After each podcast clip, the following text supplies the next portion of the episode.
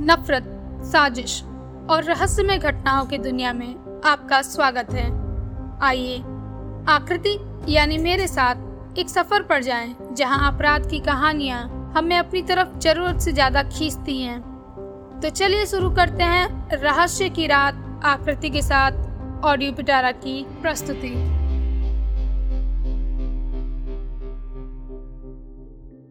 वहाँ सभी से कुछ देर बात करने के बाद मीरा ने मिशा की तरफ़ देखा और उससे बोली, मिशा, अब आप घर पे भी हो सेफ़ हो, और अब आपको डरने की भी कोई ज़रूरत नहीं है। तो अब मैं चलती हूँ, क्योंकि मुझे दिल्ली के लिए भी निकलना है। दो दिन बाद वहाँ कुछ काम भी है मुझे, और अब आप थोड़ा ध्यान रखना। कुछ दिन तक थोड़ी चीज़ों का ध्यान रखना, और अगर कोई किसी चीज़ के बारे में पूछे तो उसे साफ़ मना कर देना। उसे बस यही बताना कि मैं और तुम दोनों वहाँ साथ थे जब वो आदमी हमारे सामने आया था। नहीं तो प्रॉब्लम हो जाएगी और अपना स्टेटमेंट किसी को भी देने से पहले बदलना मत। मीरा ने उसे सब समझाकर जाने की बात कही। तो सभी उसकी बात को सुनकर उसे रोकना चाहते थे, क्योंकि उसका स्वभाव काफ़ी सादा था और वो बाकी लड़कियों के जैसे बहुत शो ऑफ़ और बहुत सारी चीज़ें दिखाने के लिए नहीं करती थी। उसे देखने से ही लगता था कि वो काफ़ी समझदार होगी। जिस तरह से उसने मिशा के साथ हुए चीज़ों को हैंडल किया था, शायद उस सिचुएशन में कोई और होता तो वो वहाँ से भाग जाता, या खुद को बचाने की सोचता। पर उसने एक अनजान लड़की के लिए खुद को भी खतरे में डाल दिया था। ये बात सोचकर दादू, उसकी छोटी माँ और सभी मीरा से काफ़ी इम्प्रेस हो गए थे। जीत के डैड ने मीरा से पूछा कि वो आजकल क्या करती है, क्या वो कहीं जॉब करती है? मीरा ने उन्हें बताया कि नहीं, वो वहाँ अभी कुछ चीज़ों पे जॉब ढूंढ रही है और कुछ और अलग चीज़ों पे काम कर रही है। जयपुर वो अपनी किसी फ्रेंड के साथ ही गई थी, जो उस कॉलेज में पार्टिसिपेट करने वाले थे। इसलिए वो रुक गई और जब उसे वहाँ मीरा को मिशा मिली तो उसने उसे बचाना थोड़ा ज़्यादा ज़रूरी समझा। मीरा की बात को सुनकर कि वो कहीं जॉब नहीं करती है, जीत के डैड ने उसे अपनी कंपनी में जॉब ऑफ़र की।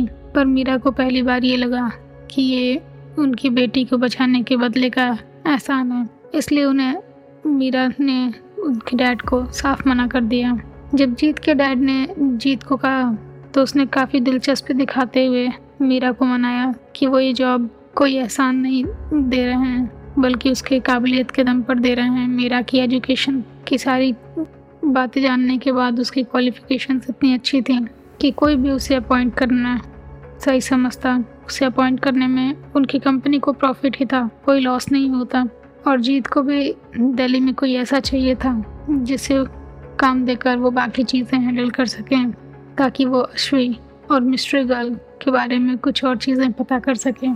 मीरा ने कुछ देर सोचा और अपने फ़ोन की तरफ़ देखा, जिस पर कोई मैसेज था। उसने सभी से बोला कि वो एक कॉल करके बात करेगी और फिर सभी को बताएगी। वो अपना फ़ोन लेकर हॉल से थोड़ी दूर चली गई। उसने थोड़ी देर बात की और बात करने के बाद उसने वापस आकर जीत को जॉब के लिए हाँ बोल दिया और सबके कहने पर और मीशा के काफ़ी फोर्स करने पर मीरा ने यह डिसाइड किया कि वो आज मिशा के साथ ही रुकेगी और नेक्स्ट डे जीत के साथ ही मीरा भी दिल्ली चली जाएगी। पर जीत मीरा से ये भी जानना चाहता था कि वो उस सिचुएशन में डरी क्यों नहीं, क्योंकि जीत को अब तक मीरा जितनी शांत दिख रही थी, ऊपर से उतनी वो लग नहीं रही थी। जीत को अब भी मीरा पे डाउट था कि कैसे कोई इतना शांत और इस सिचुएशन में भी इतना शांत रह सकता है। कि उसके सामने किसी की लाश पड़ी हो और वो खुद को नहीं, किसी और को बचाने की सोच रहा हो। ख़ास तौर पे वो जयपुर सिटी के बारे में अश्वी की वजह से और जानना चाहता था, क्योंकि वो और अश्वी पहली बार जयपुर के स्टेशन पे ही मिले थे। पर कुछ दिन साथ रहने के बाद भी अश्वी ने बस इतना बताया था कि वो वहाँ अपने किसी काम से गई थी। उसने उसे पूरी डिटेल नहीं दी थी। और जीत ने भी इस बात पे कभी ज़्यादा ज़ोर नहीं दिया कि वो इस बात को पता करे कि वो वहाँ क्यों, किस लिए और कैसे गई थी। इसलिए उसने उस टाइम पे वो बात पता नहीं की। जब अश्वी लापता हो गई, वो उसे नहीं ढूंढ पाया तो उसके पास उस दिन के बारे में कोई लीड ही नहीं थी। उसके बाद अचानक से उसने ये नाम बहुत दिन बाद सुना था और वो मिशा को भी अभी इन सब चीज़ों के बारे में पूछ नहीं सकता था। इसलिए उसने मन ही मन में डिसाइड किया कि मीरा जब तक उसकी जॉब को देखेगी और उसके काम को थोड़ा आसान कर देगी तो वो बाकी चीज़ों पे ध्यान दे पाएगा और साथ ही मीरा से जयपुर के बारे में कुछ और डिटेल्स ले पाएगा और उसके साथ रहने पे और भी सारी चीज़ें क्लियर होती जाती।